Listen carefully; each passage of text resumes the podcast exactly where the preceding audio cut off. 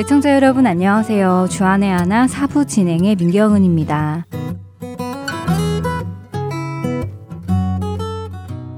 얼마 전 친구와 감자 요리를 만들어 먹었습니다. 친구에게는 3살짜리 딸이 있는데요. 감자 요리를 다 만들고 같이 먹으려고 했지만 그 딸아이는 감자를 좋아하지 않는다면서 먹지 않았습니다.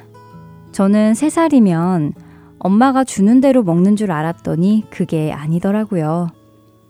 3살이라도 아이 나름의 취향과 식성이 있었습니다. 자신이 좋아하는 반찬이 있으면 밥을 많이 먹고 싫어하는 반찬이 있으면 밥을 잘 먹지 않는다고 하더라고요.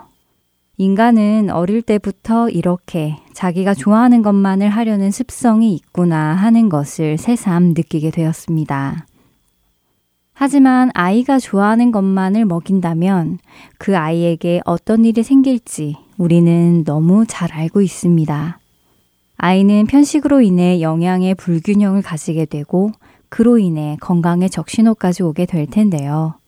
그렇기에 아이가 먹지 않겠다고 해도 엄마들은 혼을 내가면서까지 아이들에게 골고루 영양 섭취를 시킵니다. 그것이 아이 자신의 건강을 위해서니까요.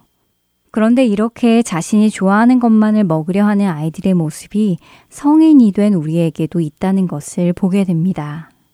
성인이 되어서도 먹고 싶은 것만을 먹고 싶은 마음은 없어지지 않는데요. 문제는 성인이 된 우리에게는 억지로라도 먹게 하실 부모님이 가까이 계시지 않다는 것입니다. 저도 대학을 가면서부터 집을 떠나 살아서 부모님 옆에서 식사를 해본 기억이 많이 있지 않는데요. 더욱이 이제는 유학을 와서 공부를 하고 있으니 그 기회는 더 없지요. 그렇게 우리 곁에 우리를 위해 이것 해라 저거 하지 마라 해주시는 부모님이 계시다는 것이 얼마나 감사한 일인지 다시 생각해 보게 됩니다. 먼저 첫 찬양 함께 하시고 이야기 계속 나누겠습니다.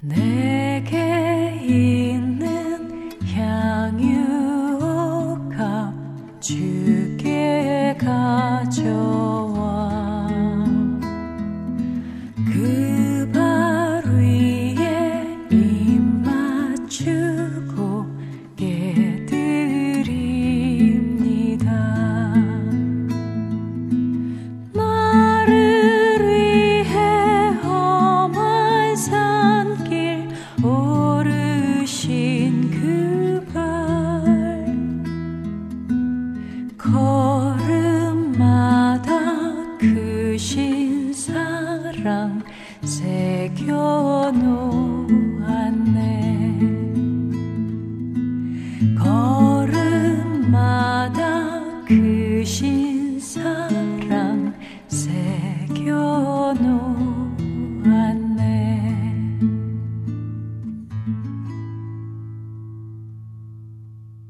먹고 싶은 것만 먹는 습성은 꼭 식성에 관련된 것만은 아닌 것 같습니다. 하고 싶은 일도 그렇지요. 힘들고 괴로운 일은 하고 싶지 않습니다. 재미있고 하기 쉬운 일만 하려 하는 습성이 있는 것 같은데요. 그런데 이런 습성이 우리 신앙인에게까지 자리하고 있다는 것이 참 두려운 일입니다. 예수님을 믿고 하나님의 백성이 된 후에 오직 즐거운 일, 기쁜 일, 자랑스러운 일, 행복한 일만 있기를 바랍니다. 물론 누가 슬픈 일, 힘든 일, 어려운 일, 괴로운 일이 있기를 바라겠습니까? 하지만 예수님께서 하신 말씀들을 보면 우리 신앙생활 속에는 늘 기쁜 일, 즐거운 일, 행복한 일만 있는 것은 아니라는 것을 알 수 있습니다. 예수님을 쫓는 일은 좁은 문을 지나 좁은 길을 걸어가는 험난한 여정이기 때문이지요. 로마서 8장 17절은 우리가 예수님과 함께 영광을 받기 위하여 고난도 함께 받아야 할 것이라고 분명하게 말씀하고 계십니다. 이 말씀이 사실이라면 우리는 당연하게 고난을 기대해야 할 텐데요. 그러면 우리가 당연히 기대해야 할 이 고난을 그냥 받는 것보다 그 이유를 알고 받으면 감당하기가 조금 더 낫지 않을까요? 어린아이가 먹기 싫은 음식을 먹어야 하는 이유는 무엇일까요? 그 음식이 그 아이에게 건강을 줄 것이기에 그렇지 않나요? 그래서 엄마들은 아이에게 이거 안 먹으면 감기 걸리고 아파. 그러니까 많이 먹고 튼튼해져야 돼. 라고 설명을 하며 먹이지요. 그리고 엄마의 그런 설명에 아이는 먹기 싫은 그 음식을 먹기 시작합니다. 우리 신앙생활에 고난이 있는 이유는 무엇일까요? 하나님께서 왜 우리에게 고난을 허락하실까요? 야고보서 1장 2절에서 4절은 그 이유를 이렇게 말씀해 주십니다. 내 형제들아, 너희가 여러 가지 시험을 당하거든 온전히 기쁘게 여기라. 이는 너희 믿음의 시련이 인내를 만들어내는 줄 너희가 알미라. 인내를 온전히 이루라. 이는 너희로 온전하고 구비하여 조금도 부족함이 없게 하려 함이라. 우리에게 있는 믿음의 시련은 우리 안에 인내를 만들어 주신다고 하십니다. 그래서 우리가 그 인내심을 배워 끝까지 인내하게 되면 이를 통해 우리가 온전하고 조금도 부족함이 없는 사람이 되기 때문이라고 말씀하십니다. 온전하고 부족함이 없는 사람. 이것은 우리가 정말 기뻐하며 가야 할 목적이 아닐까요? 내 맘에 주여 소망되소서 주 없이 모든 일 헛되어라 밤이나 낮이나 주님 생각. 잘 때나 깰 때 함께 하소서. 지혜의 주여 말씀으로서 언제나 내 안에 계십소서. 주는 내 아버지 나는 아들. 주 안에 내가 늘 살고 지고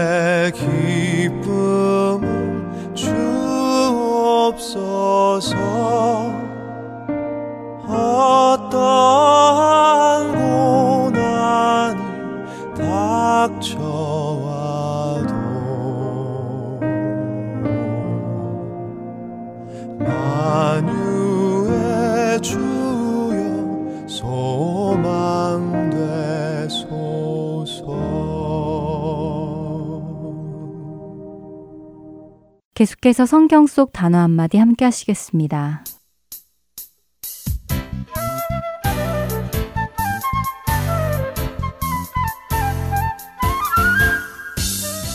여러분 안녕하세요. 성경 속 단어 한마디 진행의 이다솜입니다. 이제 여름이 시작이 되었는데요. 여름이 되면 극장가에 유행하는 영화들이 있습니다. 어떤 영화일까요? 네, 바로 horror movies, 공포 영화이지요. 더운 여름을 오싹하게 만들기 위해 세상 사람들은 공포 영화를 즐겨 봅니다. 사실 교회를 다니지 않아도 선과 악에 대한 기본적인 개념은 모든 사람이 가지고 있습니다. 이와 함께 천사와 악마도 사람들은 기본적으로 생각하고 있지요. 악마, 귀신, 사탄, 마귀, 이런 단어들은 교회를 다니지 않는 사람들도 사용하는 단어입니다. 그런데 바로 그런 이유, 그러니까 교회에 다니지 않는 사람들도 사용하는 단어이기 때문에 성경적인 그 의미를 모르기도 하는 것 같은데요. 어떤 사람들은 악마와 사탄과 마귀 그리고 귀신이 다 같은 존재라고 말씀하기도 하고 또 어떤 사람들은 서로가 다 다른 존재라고 말씀하기도 하시는데요. 그래서 준비했습니다. 오늘 성경 속 단어 한마디, 사탄, 마귀에 대해 알아보겠습니다. 예전 개혁 한글 성경은 사탄을 사단이라고 표기를 했고 최근의 개혁개정 성경은 사탄이라고 표기를 하는데요. 사단은 사탄이라는 히브리어 발음의 한국어 표기입니다. 그래서 둘 다 사용해도 될 것 같은데요. 사탄이라는 히브리어가 가지고 있는 의미는 적, 적수, 대적하는 자인데요. 공격하다, 고소하다, 적이 되다, 대항하다 라는 의미의 사탄이라는 동사에서 유래하였다고 하네요. 흔히 우리는 사탄이라 하면 악의 두목, 악의 왕인 그 사탄을 떠올리는데요. 히브리 원어로 보면 꼭 그렇게 생각할 이유는 없다고 하네요. 예를 들어 민수기 22장 22절에서 나귀를 타고 가던 발람 선지자 앞에 여호와의 사자가 섰는데 그 이유는 발람을 사탄하기 위해서 다시 말하면 그를 막기 위해서 길에 서 있다고 하는 것처럼 무엇을 막아서다 라는 의미로도 사용이 되고요. 일반적인 전투 상황에서 적들을 표현할 때도 사용하는 단어라고 합니다. 우리가 잘 아는 욥기에는 여호와 하나님 앞에 하나님의 아들들과 함께 사탄도 서 있는 장면이 나옵니다. 이 장면에 등장하는 사탄에 대한 해석은 학자들에 따라 조금씩 다르기도 한데요. 어떤 학자들은 이 사탄이 바로 그 사탄, 곧 악의 우두머리다 라고 하기도 하고 어떤 학자들은 여기서의 사탄은 단순히 고소하는 자, 곧 하나님 앞에서 검찰처럼 죄를 지적하는 자라는 의미라고 해석하기도 합니다. 그래서 정확히 우리가 무엇이다 라고 말을 할 수 없겠지만 적어도 사탄이라는 단어는 대적하다, 막아서다, 혹은 고소하다, 그런 인물이라고 해석할 수 있겠습니다. 그렇다면 마귀는 무엇일까요? 마귀는 헬라어 디아볼로스를 번역한 단어인데요. 헬라어 디아볼로스 역시 고소하다, 중상모략하다 혹은 그렇게 하는 자의 의미의 단어랍니다. 사탄이라는 히브리어와 의미가 비슷하지요? 그런데 헬라어 디아볼로스에는 한 가지 의미가 더 포함되는데요. 그것은 거짓으로 고발한다는 것입니다. 다시 말해 비방하거나 모함하는 것을 의미하지요.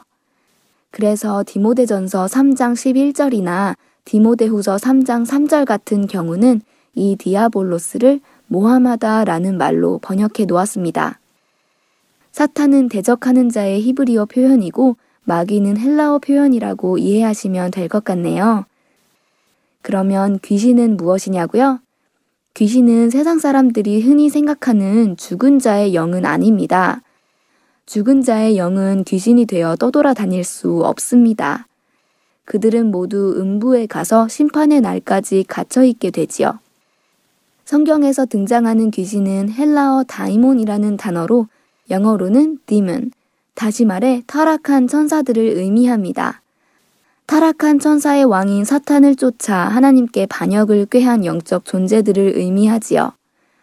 사탄 마귀는 하나님을 대적하는 자입니다. 그러나 꼭 그만을 지칭하는 것은 아닙니다.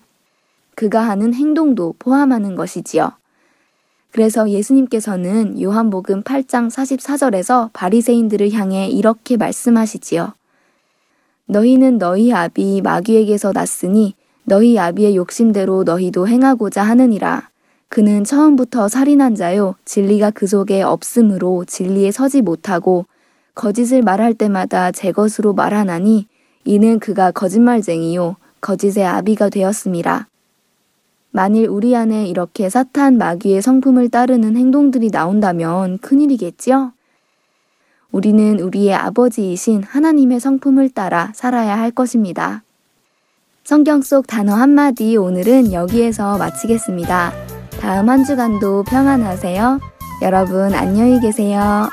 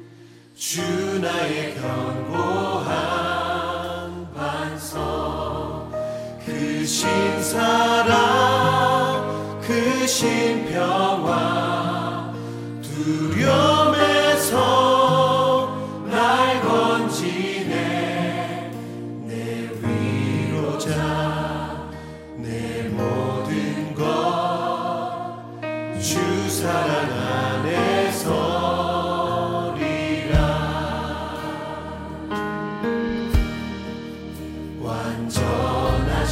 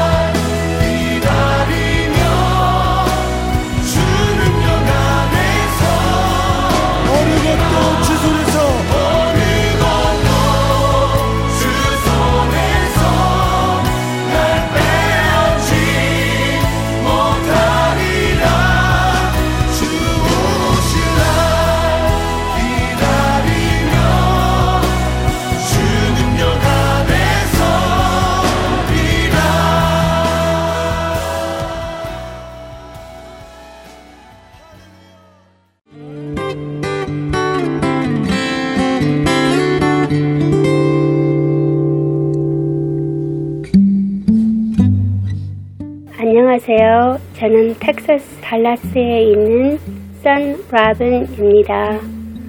교회를 다니다가 상처받으신 분, 또 교회를 안 나가시는 분, 그런 분들에게 이 복음방송 CD를 전해드리고 있습니다. 이 복음방송 말씀 CD가 정말 땅 끝까지 전해지기를 소원합니다. 감사합니다.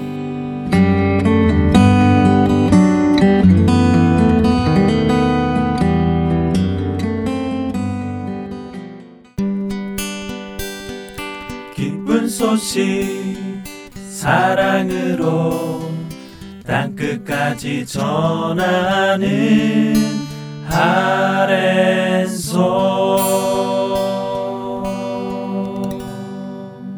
예수님의 비유로 이어집니다. 노스캐롤라이나 그린스보르 한인 장로교회 한일철 목사님께서 바리새인과 세리 기도의 비유라는 제목의 말씀 전해 주십니다. 은혜 시간 되시길 바랍니다. 만약 오늘 우리들 가운데서도 교회에 익숙한 전통, 교회에 익숙한 종교적인 규칙과 종교적인 삶이 상식처럼 되어진 것이 있는데 주님이 보실 때 그것이 잘못되었어요.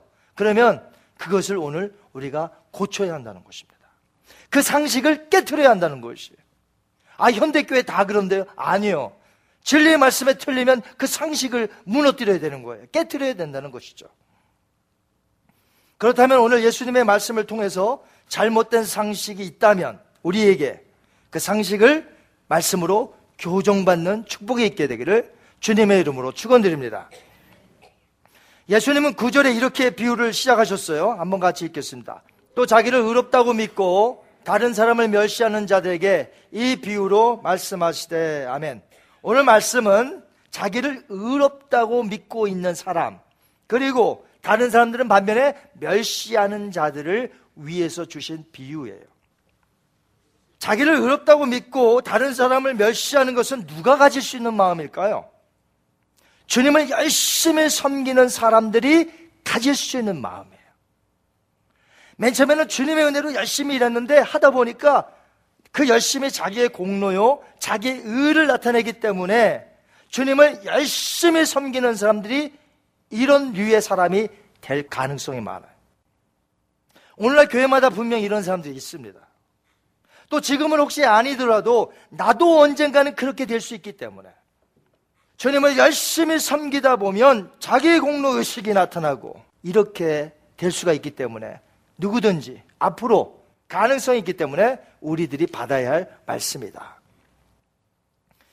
또한 이 비유를 통해서 우리에게 가르치는 것은 하나님의 자비와 은혜가 얼마나 중요한지 오늘 비유를 통해서 우리는 반드시 하나님의 자비와 은혜를 교훈받아야 될 줄 믿습니다. 이 비유에서 바리새인과 세일이 이렇게 두 명이 등장해요. 기도하기 위해서 올라간 장소가 어디입니까? 성전이에요. 정확히 말하자면 성전 뜰. 그런데 두 명이 같은 장소인 성전에서 동시에 들어졌던 그들의 기도가 하나는 상달되었고 하나는 상달되지 못했다는 것이에요. 만약에 이 질문을 그 당시 어느 랍비 학교에서 제자들에게 테스트를 치면서 누구의 기도가 상달되었고 누구의 기도가 상달되지 않았습니까? 라고 이 비유를 질문한다면 100% 답을 어떻게 쓸까요? 바리새인의 기도가 응답됐습니다. 99.9%도 아니라 100%다 그렇게 씁니다. 그러다 보니까 세리의 기도는 당연히 받아들이지 않았습니다라고 쓸 거예요. 왜냐하면 이것은 그 당시에 상식이에요. 상식. 그 당시에 성전을 오늘날 교회로 한번 보시기 바랍니다. 성전에 그들이 왜 갔죠? 기도하기 위해서 갔습니다. 성전에 기도하는 시간들이 있어요. 교회 역시 기도의 시간이 줄 압니다. 기도는 하나님께 하는 것이므로 당연히 성전에서 기도하는 가운데 하나님을 만나고 내려갔어야 했습니다. 마찬가지로 저희도 교회에서 기도할 때에 하나님께 드려짐으로 기도할 때 누구를 만나야 돼요? 하나님을 만나고 내려가셔야 되는 줄 믿습니다. 기도하러 왔는데 하나님을 못 만나고 가면 안 되잖아요. 하나님이 물건입니까? 하나님의 인격체세요. 오늘도 여기 좌정하세요. 여러분이 기도를 들으시는 줄 믿습니다. 하나님을 만나야죠. 우리가 신앙생활 하면서 오해하는 것이 있다면 교회에서 이렇게 회중과 함께 예배 드리죠. 우리 지금 이렇게 하나님 앞에 예배 드리는데 우리가 갖는 오해가 뭐냐면 이렇게 예배하면 다 받아주실 것이라는 오해예요. 그 오해예요. 하나님은 지금 이 시간도 다 받지 않으세요. 아니 어떻게 조는 사람하고 눈 똑그랗게 뜨고 이렇게 말씀을 받는 사람하고 똑같이 대할 수가 있겠어요? 마음은 지금 콩밭에 가 있고 지금 이거 끝나고 가면 뭐 해야 돼? 그런 사람의 예배와 어떻게 오늘 모든 것을 총 집중해서 하나님을 바라보는 자와 같이 예배를 취급할 수 있겠어요? 여러분 같으면 그렇게 하시겠어요? 창세기 4장에 형제가 같이 나와요. 한 뱃속에서 같이 나왔어요. 누구죠? 형의 이름이? 가인. 동생은요? 아벨입니다. 똑같이 예배 드렸어요. 똑같은 시간에. 그런데 한 사람 건 받으시고 한 사람 건 받지 않으셨어요. 누구 거 받으셨죠? 동생 아벨 거 받으셨어요. 형 건요? 받지 않으셨어요. 오늘 비유만 보더라도 두 사람이 함께 성전뜰에 있었는데 같은 시각에 약간 떨어진 곳에서 각자 하나님 앞에 기도하였습니다. 세리의 기도는 받으셨으나 바리새인의 기도는 받지 않으셨어요. 그럼 왜 가인의 예배는 상달되지 않았을까? 가인은 믿음 없이 드렸어요. 예배를요 소홀히 여겼어요. 우습게 여겼어요. 여러분 이 예배를 귀중하게 여기시는 분 되시기 바랍니다. 사실은 이 예배를 위해서 6일 동안 있는 거예요. 마음은 딴 데 가 있으면 안 되잖아요. 이 날을 위해서, 이 예배를 위해서 6일 동안 있다니까요. 그렇게 예배의 개념을 바꾸셔야 돼요. 다 놀고 내가 일하고 짜투리 시간 내서 오늘 간신히 나온 게 아닙니다. 주일날 예배는 이 예배를 위해서 내가 6일 동안 살아간 거예요. 믿으십니까? 그런데 가인은 믿음 없이 예배 드렸어요. 그냥 맨날 드리는 예배예요. 마음은 딴 데가 있어. 근심 걱정으로 거기에 그냥 짓눌려 있어. 말씀 하나도 안 들어와 찬송 하나도 안 불러. 그런 예배를 하나님이 받으시겠어요? 안 받으세요. 왜? 믿음 없이 드리기 때문에. 믿음이 없이 드리잖아요. 여러분 지금 믿음이 씨 예배를 드리십니까? 그럼 하나님이 받으시는 줄 믿으세요. 바리새인의 기도도 믿음은 없었어요. 단지 자기의 의로 충만했고 남을 무시하는 마음으로 기도하였기 때문에 하나님이 그의 기도를 받지 않으셨습니다. 결국 두 사람의 공동점은 그들의 예배와 기도에 하나님이 없었고 믿음도 없었고 그분의 국률하심을 바라는 것도 없었어요. 바리새인의 기도를 보면 하나님은 없고 누가만 있어요? 자기만 있어요. 한마디로 그에게 하나님은 필요치 않아요. 자기 자신만이 부각된 행위로 살았던 종교인이었어요. 신앙생활 한 거 아니에요. 종교인. 그래서 그의 짧은 기도에 1인칭 단수인 나라는 대명사가 무려 네번 나옵니다. 네 번. 원문에 보면 네번 나와요. 그의 기도는 일종의 감사 기도였습니다. 11절 하반절에 보니 감사하나이다. 이런 단어가 나와요. 그래서 그의 기도는 무슨 기도예요? 감사 기도. 반면에 세리의 기도는 무슨 기도입니까? 회개 기도입니다. 자, 바리새인의 기도는 감사 기도. 세리의 기도는 회개 기도. 그러면 감사 기도가 옳습니까? 회개 기도가 옳습니까? 라는 질문 자체가 틀린 거예요. 감사 기도도 옳고 회개 기도도 옳습니다. 하나님께 한다면. 하지만 문제는 바리새인의 감사 기도가 무엇이 문제였습니까? 하나님의 은혜에 정말 감사했느냐 하는 거예요. 그런 감사 기도가 아니었잖아요. 오직 자신이 너무나 잘나서 자기의 잘남을 나열한 독백에 불과하다는 게 독백. 여러분은 기도와 독백의 차이가 무엇인 줄 아십니까? 기도는 그 기도를 받아야 할 대상이 필요한데 그 기도는 반드시 사람이면 안 돼요. 기도를 받을 대상은 신이어야 돼, 신. 하나님인 줄 믿습니다. 하지만 독백은 아무도 필요하지 않아요. 나만 있으면 돼요. 나 혼자 이렇게 중얼중얼 하면서 나열하는 것이 독백입니다. 하나님도 필요 없고 사람도 필요 없어요. 이제 나 혼자만 있으면 돼. 근데 뭐 주변에 사람들이 더 있으면 좋겠죠? 예, 내가 하는 독백이지만 들어주면 좋으니까. 바리새인은 기도한 것이 아니라 스스로를 자랑스러워하면서 했던 독백에 불과해요. 그는 기도 가운데 어떠한 고백도 할 필요가 없어요. 왜냐하면 그는 계명을 스스로 준행했어요. 하나님께 감사할 필요가 없어요. 내가 했는데. 뭐 하나님이 날 도와주셔야 내가 하나님 앞에 감사할 텐데 나 혼자 스스로 율법을 준행했기 때문에 내가 나타나는 거예요. 자기만치 살지 못한 사람을 또 어떡합니까? 아주 무시하고 정죄합니다. 그래서 초신자일수록 남을 정죄를 잘 안 하는 거예요. 교회 생활 오래 한 사람이 남을 정죄를 잘 하는 거예요. 왜? 자기는 그렇게 살거든. 근데 그렇게 못 사니까 정죄하는 거예요. 나 교회 오래 다니면 이상하게 어떤 습관이 드냐면 그 자기의 의로움이 나타나요. 그래서 남을 정죄합니다. 그렇다면 이런 종류의 감사 기도가 바리새인 했던 감사 기도가 오늘날 현대를 살아가는 크리스천들에게 없을까 하는 것이에요. 그때도 있었는데 지금 없을 리 있어요. 그때도 있었는데 지금도 있죠. 봉사하면서 기도할 때 자신의 대견스러움을 기도 시간에 늘어놉니다. 헌금 생활을 많이 하는 뿌듯함으로 인해서 기도할 때에 자기 만족이 있습니다.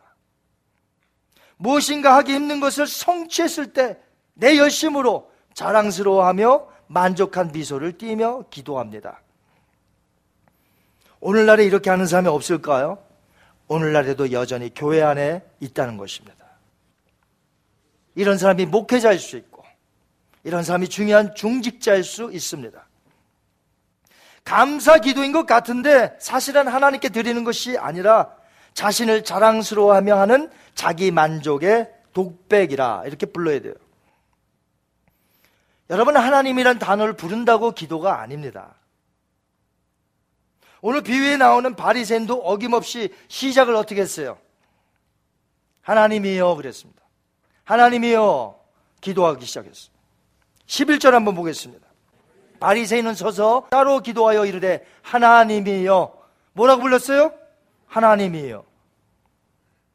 기억해야 할 것은 우리가 하나님을 부르면서 하나님과 상관없이 살 수 있고 우리가 하늘의 하나님을 부르면서 하늘 백성과 상관없는 지옥 백성이 될 수 있고 하나님을 부르면서 기도하지만 정작 그 기도와 하나님과 아무 연관이 없을 수 있다는 것입니다. 얼마든지 그럴 수 있어요. 예수님께서 분명히 말씀하시기를 바리새인들은 하나님께로부터 의롭다함을 받지 못하고 성전에서 내려갔다고 하셨습니다. 이 말씀은 그의 기도가 하나님께 상달되지 못했다는 것이에요. 물론 기도만 받지 않으셨다는 말이 아닙니다.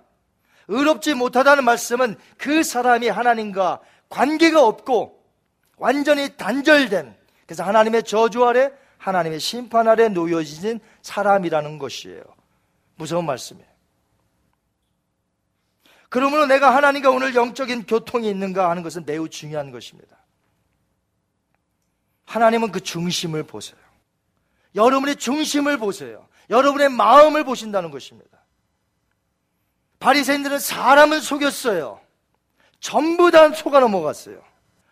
남들을 얼마든지 속일 수 있다는 거죠. 그런데 하나님을 속일 수 없잖아요. 바리새인들에게 다 속아 넘어갔어요, 백성들이. 그래서 의인은 누구냐? 바리새인. 죄인은 누구냐? 세리. 근데 예수님은 오셔서 바리새인에게 뭐라고 하셨습니까?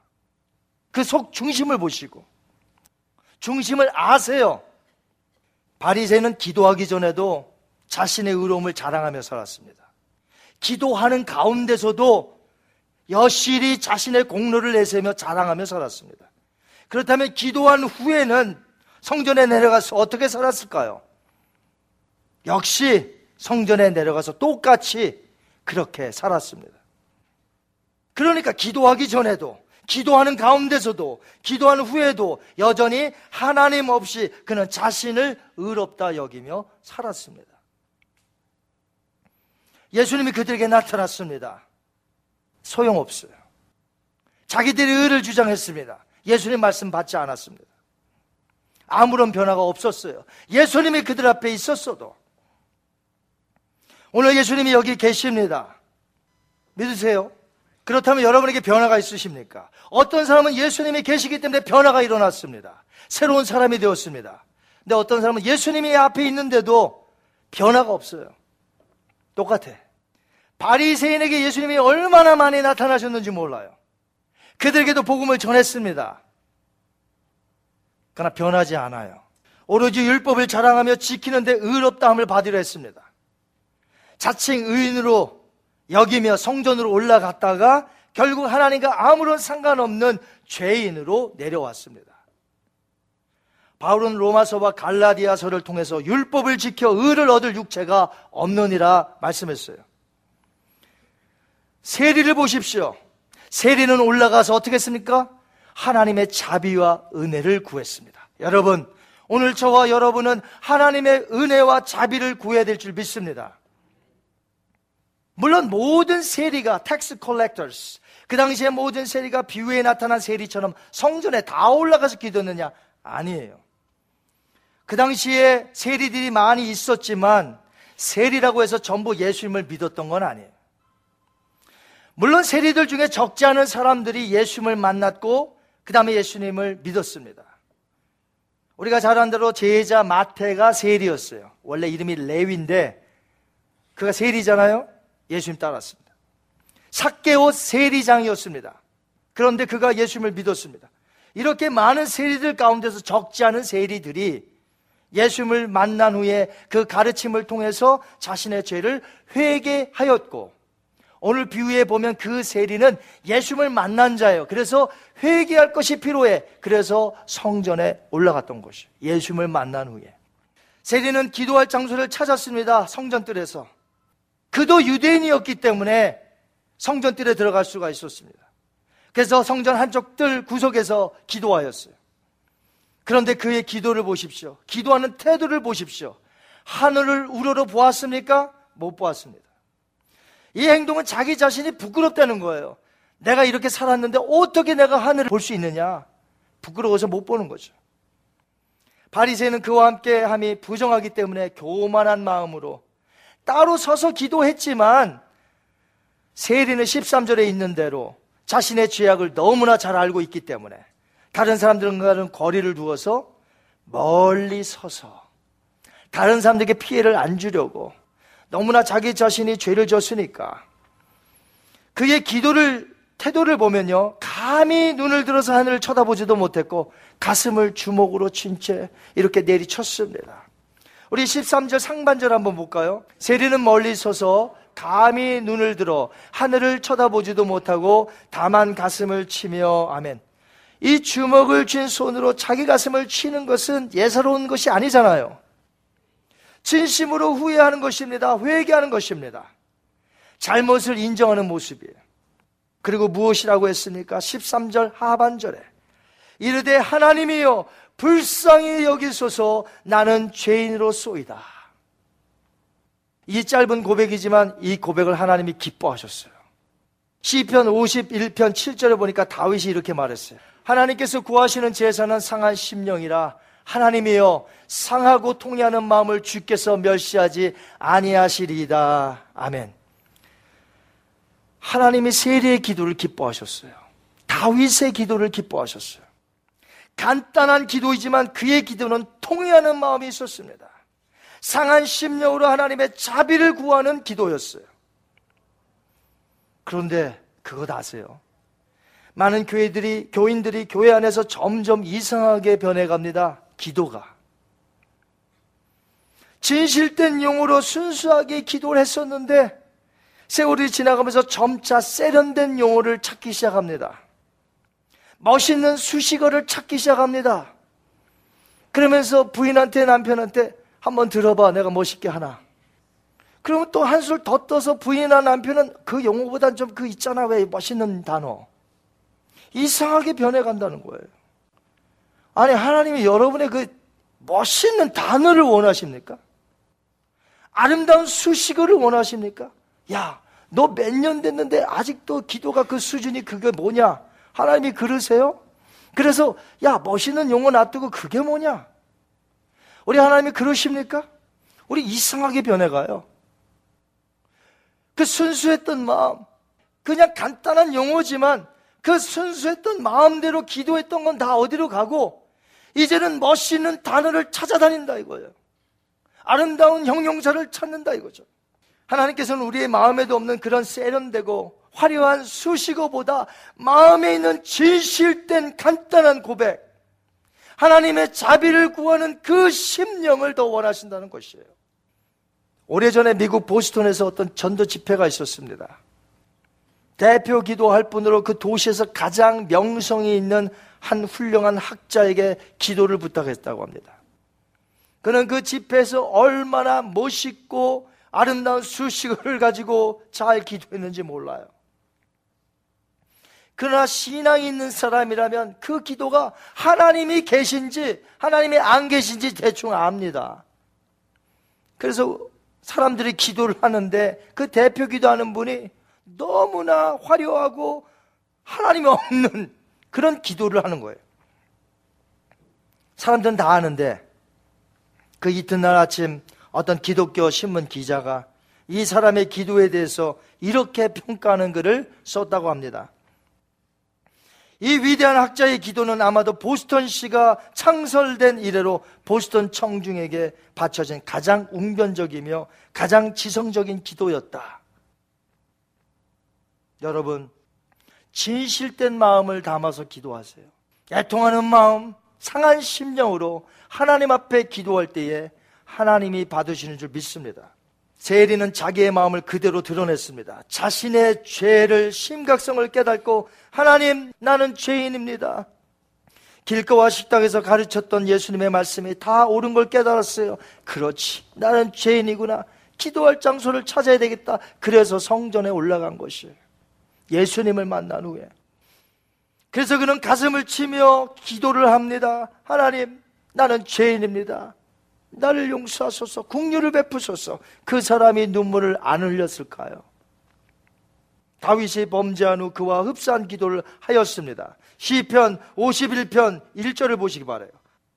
하나님이여 인자를 따라 내게 은혜를 베푸시며 주의 많은 국류를 따라 내 죄악을 지워 주소서. 아멘. 세리는 회개 기도한 후에 성전으로 내려갔습니다. 그 세리가 예전처럼 살았을까요? 아직까지도 동족의 그 피를 빨아먹고 그 혈세를 받아서 자기의 부를 채우고 배를 채웠을까요? 오늘 비유에서 세리가 그 뒤로 어떻게 살았는지는 나오지 않습니다. 그러나 예수님의 이런 말씀이 분명히 그가 성전에서 내려가서 어떻게 살았는 것을 우리에게 가르쳐 주기에 충분합니다. 14절 보세요. 내가 너에게 이르노니 이에 저 바리새인이 아니고 이 사람이 의롭다 하심을 받고 그의 집으로 내려갔느니라. 무릇 자기를 높이는 자는 낮아지고 자기를 낮추는 자는 높아지리라. 아멘. 자기의 죄를 회개했고 절대적으로 낮아지고 내려간 그 사람, 특별히 하나님께서 그가 의롭다, 너는 의롭다 이런 칭함을 받고 내려간 사람이 예전같이 살겠어요. 세리는 죄인으로 성전에 올라갔다가 의인이 되어 성전으로서 내려갔습니다. 자기 스스로 의롭다 여겨서 내려간 게 아니라 하나님이 보시고 너는 앞으로 의인으로다. 천국 백성이 돼서 내려갔다는 것이. 세리가 했던 게 뭐예요? 자신은 낮추고 하나님을 높였던 것밖에 없습니다. 여러분, 우리는 낮춰야 됩니다. 하나님을 높이시기 바랍니다. 내가 가진 게 뭐 있습니까, 여러분? 우리가 알면 어느 정도 압니까? 우리는 철저히 낮아져야 되고 하나님의 높임을 받아야 됩니다. 그것이 마땅한 겁니다. 구원받은 백성으로서. 성전을 오늘날 교회로 바꿔 생각해 봅시다. 성전에 올라갔다는 표현을 그대로 사용합니다. 오늘 교회에 올라오신 여러분. 여러분은 어떤 마음으로 교회에 오늘 올라오셨습니까? 어떤 예배, 어떤 기도를 드리시기 위해서 교회로 올라오셨습니까? 나의 부족을 아뢰고, 나의 죄를 아뢰고, 하나님의 은혜와 자비를 구하시기 위해서 올라오셨습니까? 감사하더라도 정말 하나님의 은혜가 감사해서 감사하십니까? 그리고 내 죄가 회, 생각이 나서 회개하십니까?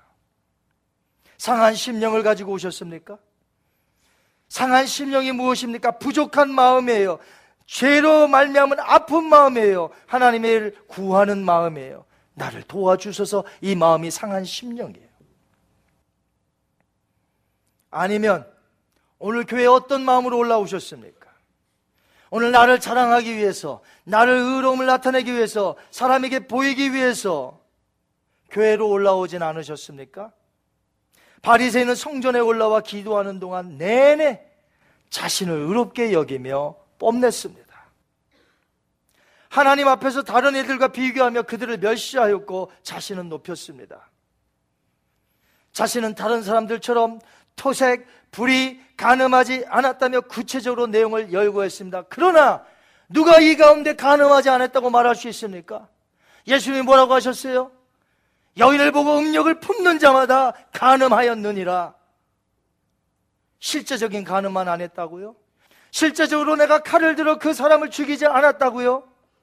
미워하는 자마다 형제를 살인하였느니라. 오늘 누가 이런 속에서 하나님 앞에 내 마음을 내어놓고 주여 나는 죄인입니다라고 말하지 않을 사람이 있겠어요? 지금 저쪽 구석에서 고개도 들지 못하고 기도하는 저 세리와 같지 않음을 감사하나이다. 이게 바리새인의 감사 기도였어. 내가 11조를 꼬박 드리나이다. 하나님이 11조 드리는 거 알아요, 몰라요? 근데 기도 시간에 하나님, 내가 11조를 드려. 아니, 하나님이 몰라서 정보 가르쳐 드리는 거예요, 지금? 내가 금식 기도하는 거를 모를까봐. 하나님께 지금 아뢰는 겁니까? 내가 일주일에 두 번씩 금식 기도 하나이다. 하나님 아셨죠? 11조를 드리는 것은 감사였기 때문에 드리는 것이고, 일주일에 그 두 번씩 금식하는 것은 그만한 일이 있기 때문에 하나님을 의지하며 드리는 것이기에, 자기 자랑 리스트의 공로로 여기지 말아야죠. 명함판에 며칠 금식했다고 아예 얘기하고 싶지도 않아. 그게 공로니까. 오늘날 성도님들 중에 꼭 이렇게 구체적인 말로 지금 성경에 나타난 바리새인처럼 기도는 안 하겠죠. 그러나 그 중심이 바리새인이 했던 기도와 다를 바가 없다면 똑같은 거라는 것이에요. 내가 이대로는 똑같이 기도 안 했어도 바리새인의 마음을 가지고 기도했다면 하나님은 받지 않으신다는 것이죠. 그래서 현대판 바리새인이 되어 오늘도 기도하고 있습니다. 듣고 있던 제자들과 많은 유대인들은 그들의 상식이 깨지는 선언을 듣습니다. 귀를 의심해 봐야 할 그런 엄청난 선언을 듣습니다.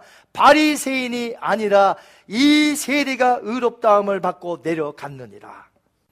하나님으로부터 의인이라 인침받지 못하고 내려갔다는 것이 무슨 뜻이에요? 천국 백성도 아니니 기도도 받아들여지지 않았다는 것이죠. 하나님과 완전한 단절이라는 것이 단절. 이 비유의 핵심은 하나님께서 율법을 스스로 열심히 지킨 바리새인이 아니라 죄 많은 세리의 죄를 사해 주시고 저를 의롭다 하셨다는 데 있습니다. 하나님의 자비, 하나님의 국률이 나타난 사건이에요. 자신의 죄를 인정하고 하나님의 은혜를 구하는 자는 의롭다 하심을 하나님으로부터 받는 줄 믿습니다. 사랑하는 성도 여러분, 오늘 말씀을 맺습니다. 오늘날의 교회 안에도 바리새인과 세리는 현존하고 있어요. 그때만이 아니고 지금도 교회마다 바리새인과 세리들이 있어요. 이 말은 교회 아니라 할지라도 남을 멸시하고 자기 스스로를 높이기를 즐겨하는 자들도 구성원이 되어 교회 안에 있고 반면에 자신은 낮아지고 주님의 은혜를 사모하며 겸손하게 하나님의 은혜를 더욱 추구하는 사람들도 교회 안에 있습니다. 교회들마다 율법을 지키는 것을 공로로 여겨서 나는 의인이다 라고 교만에 빠진 자들도 있고 나는 죄인입니다. 라고 고백하며 하나님의 자비를 구하는 자들도 있습니다. 이렇게 교회는 그들로 구성되어 있다는 것이에요. 그렇다면 교회에 올라오신 여러분은 오늘 어떤 사람이에요? 어떤 분이세요? 사도 바울은 사도가 되기 전에 사울이란 이름으로 율법을 열심히 지켜 스스로 의인으로 여겼던 신앙의 교만한 자였습니다. 그러나 예수님을 만난 후에 디모데전서 1장 15절에 그는 자기 자신에 대해서 이렇게 고백했습니다. 나는 죄인 중에 괴수라. 다른 성경 번역을 보니 내가 죄인 중에 가장 큰 죄인입니다. 나는 죄인 중에 가장 악한 사람입니다. 근데 여러분 이거 아세요? 바울은 평생에 열세 권의 서신을 편지를 썼는데 교회들에게 보냈잖아요. 이 죄인 중에 개수라고 한 디모데 전서를 언제 썼는 줄 아세요? 갓 예수님을 믿었을 때 썼을까요?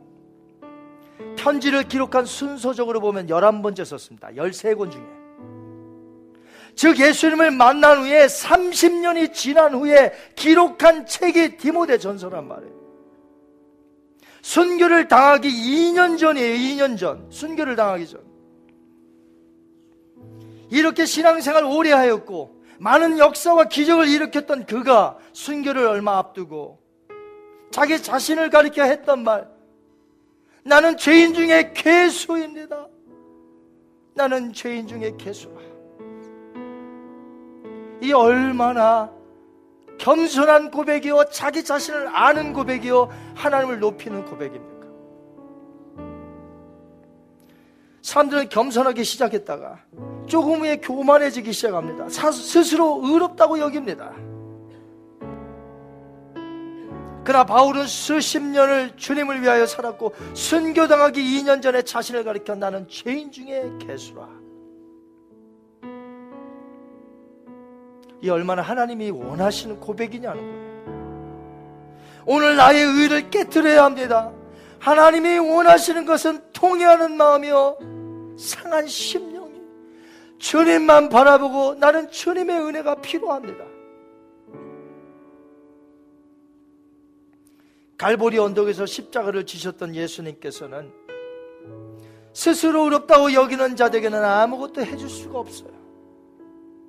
그러나 나는 죄인입니다라고 고백하면 그리고 하나님의 은혜와 자비를 구하는 자에게 용서와 더불어 의롭다 하는 칭함을 갈보리 언덕에서 십자가를 지신 예수님이 허락하신다는 것입니다. 기도도 우리의 신앙도 항상 겸손하게 낮아진 상태로 하셔야 됩니다. 결코 나의 의를 자랑해서는 안 됩니다. 우리에게는 스스로 자랑할 만한 아무런 의의가 있지 않습니다. 오직 하나님만이 우리를 의롭다 하실 수 있습니다. 낮추십시오. 겸손하시기 바랍니다. 애통해 하십시오. 하나님만을 구하시며 하나님의 은혜와 자비를 구하시기 바랍니다. 하나님의 자비와 은혜에 호소하는 기도, 그런 예배 드리시는 저와 여러분이 되시기를 주님의 이름으로 축원드리겠습니다.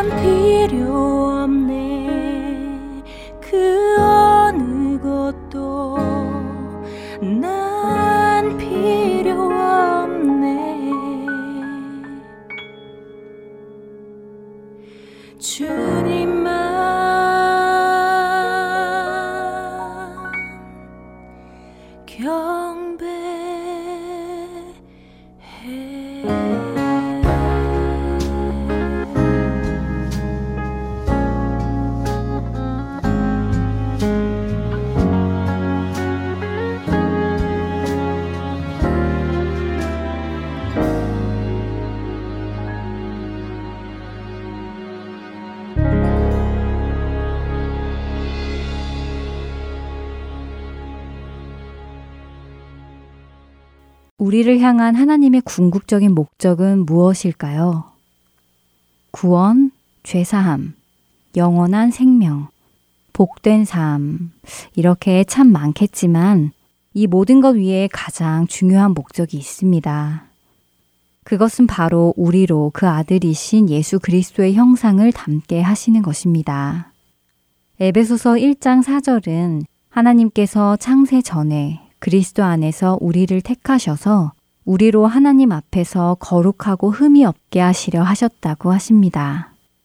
그리고 로마서 8장 29절은 이렇게 말씀하시지요. 하나님이 미리 아신 자들을 또한 그 아들의 형상을 본받게 하기 위하여 미리 정하셨으니 이는 그로 많은 형제 중에서 맏아들이 되게 하려 하심이니라. 그러니까 하나님께서 우리를 세상의 창조 이전부터 이미 선택하시고 결정하신 이유는 우리로 하나님의 맏아들이신 예수 그리스도의 형상을 본받아 우리도 그분 앞에서 거룩하고 흠이 없게 하시려고 하신 것입니다. 바로 이 목적을 이루시기 위해 하나님께서는 먼저 그 아들 예수 그리스도의 십자가의 대속하심을 통해서 죄인인 우리의 죄를 씻어주시고 우리를 의인이라 부르셨습니다. 그리고는 우리의 삶을 통해 우리를 그 아들의 형상을 닮아가도록 인도해 가십니다. 그 길에는 좋은 일도 있고 기쁜 일도 있습니다. 그러나 동시에 슬픈 일도 있고 힘든 일도 있지요. 또 찬송할 일도 있고 좌절할 일도 있습니다. 크게 웃을 날도 있고 통곡할 날도 있습니다. 이 모든 날이 있어야 하는 이유는 이 모든 일들이 바로 우리를 그 아들이신 예수 그리스도의 형상을 닮아가도록 하기 위함이지요. 로마서 8장 28절은 하나님을 사랑하는 자, 곧 그의 뜻대로 부르심을 입은 자들에게는 모든 것이 합력하여 선을 이룬다고 하십니다. 그리고 그 선은 곧 우리로 그 아들의 형상을 본받게 하시는 것이라고 29절은 말씀하시고요. 좋은 일만 일어나고 기쁜 일만 일어나기를 바라는 것은 너무 당연한 인간의 마음일 것입니다. 그러나 그런 일만 일어난다면 우리는 예수님의 형상을 닮아갈 수 없습니다. 그렇기에 하나님께서는 우리에게 시험도 허락하시고 고난도 허락하시는 것입니다. 우리의 삶의 목표가 단순히 잘 먹고 잘 살기 위한 것이라면 우리는 시험과 고난을 원하지 않을 것입니다. 그러나 우리의 목표가 예수님을 닮는 것이라면 우리는 기쁨으로 그 시험과 고난을 받아야 할 것입니다. 우리 모두 예수 그리스도를 닮아가는 삶을 살아가기를 소망합니다. 지금까지 주안의 하나 사부 함께 주셔서 감사드리고요. 저는 다음 시간에 뵙겠습니다. 안녕히 계세요. 내 삶의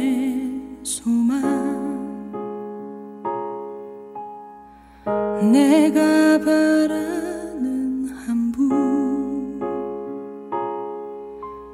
예수 닮기를 내가 원하는